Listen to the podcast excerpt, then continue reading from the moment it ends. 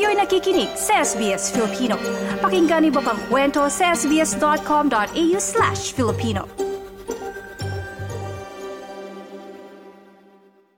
Alam niyo po ba na ayon sa Scam Watch, pumalo na sa $7 million dollars ang perang nakuha ng mga online scammers mula sa online shopping sa taong ito. Kaya naman po bago magpasko, pinapaalalahanan ng lahat laban sa mga oportunistang scammer, lalo na po pag nag-shopping para sa mga regalo online. Ang detalye ng ulat ni, ni Ryan Tamer at Alex An Anifantis na isinalin sa wikang Filipino.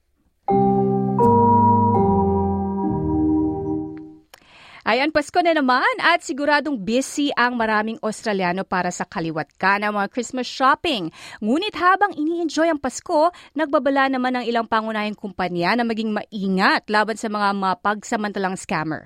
Ayon sa Telstra, may 66% na porsyentong pagtaas sa mga SMS scam kumpara sa nakaraang taon. Sinabi ni Darren Polly, isang cybersecurity expert para sa Telstra, gagawin ng mga scammer ang lahat upang makuha ang pera ng mga tao mula sa mga dodgy QR code at pagaya ng mga kilalang kumpanyang humihingi ng pera gamit ang mga direct deposit. Something arrived in someone's post by registered post in the mailbox um, that was a letter and it had a number to call and a URL on there. So it was sort of mixed domains there. You've got post, phone number, and it was a scam. Dagdag ni Darren Polly, mas gumagaling pa ang mga pekeng email at text dahil gumagamit ang mga hacker ng AI o Artificial Intelligence upang itama ang mga typo at makainganyo ng mas maraming biktima. These are sort of the types of scams that you would see in your inbox or SMS targeting big brands like Telstra, Ozpost, you know, the, the toll roads. They're always like top of the pops. Sa paglunsad ng isang anti-scam center sa Canberra nitong 2023, sinabi ng Australian Consumer and Competition Commission Deputy na si Katrina Lowe na ang mga online scam ay isang kumikitang negosyo. Australians are losing billions of dollars every year to scams, and this figure continues to increase. As scammers become increasingly sophisticated in their tactics, it's clear that a coordinated response is required across government, across regulators, law enforcement, and the private sector is essential to combat scams effectively. Samantala, ginagawa naman ng pamalaan ng lahat upang mapigilan ang nasabing panuloko. Kamakailan sinabi ni Communications Minister Michelle Rowland sa 7 News na pinagtutuunan ng pamalaan ang pagpigil sa mga scammers mula sa ugat o pinagmulan nito.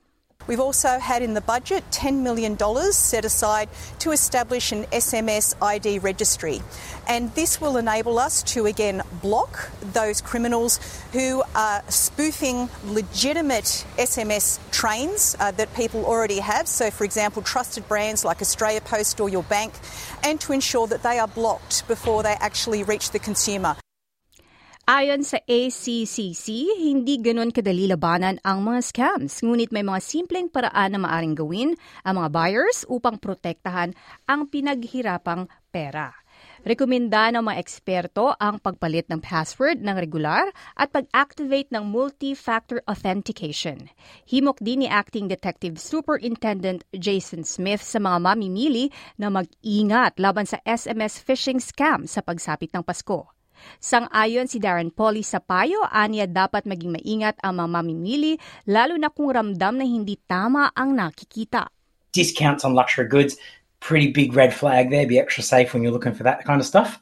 If you're looking to grab a bargain on a secondhand marketplace like I love to do, um, make sure you are very mindful if you're ever asked to or thinking about paying with direct debit.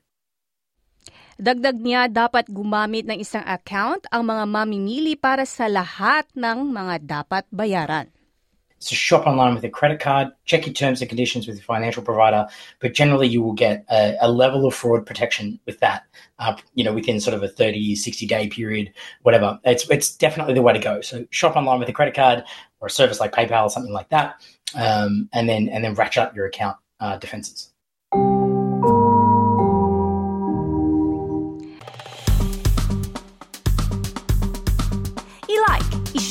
Mag-comment, sundan ang SBS Filipino sa Facebook.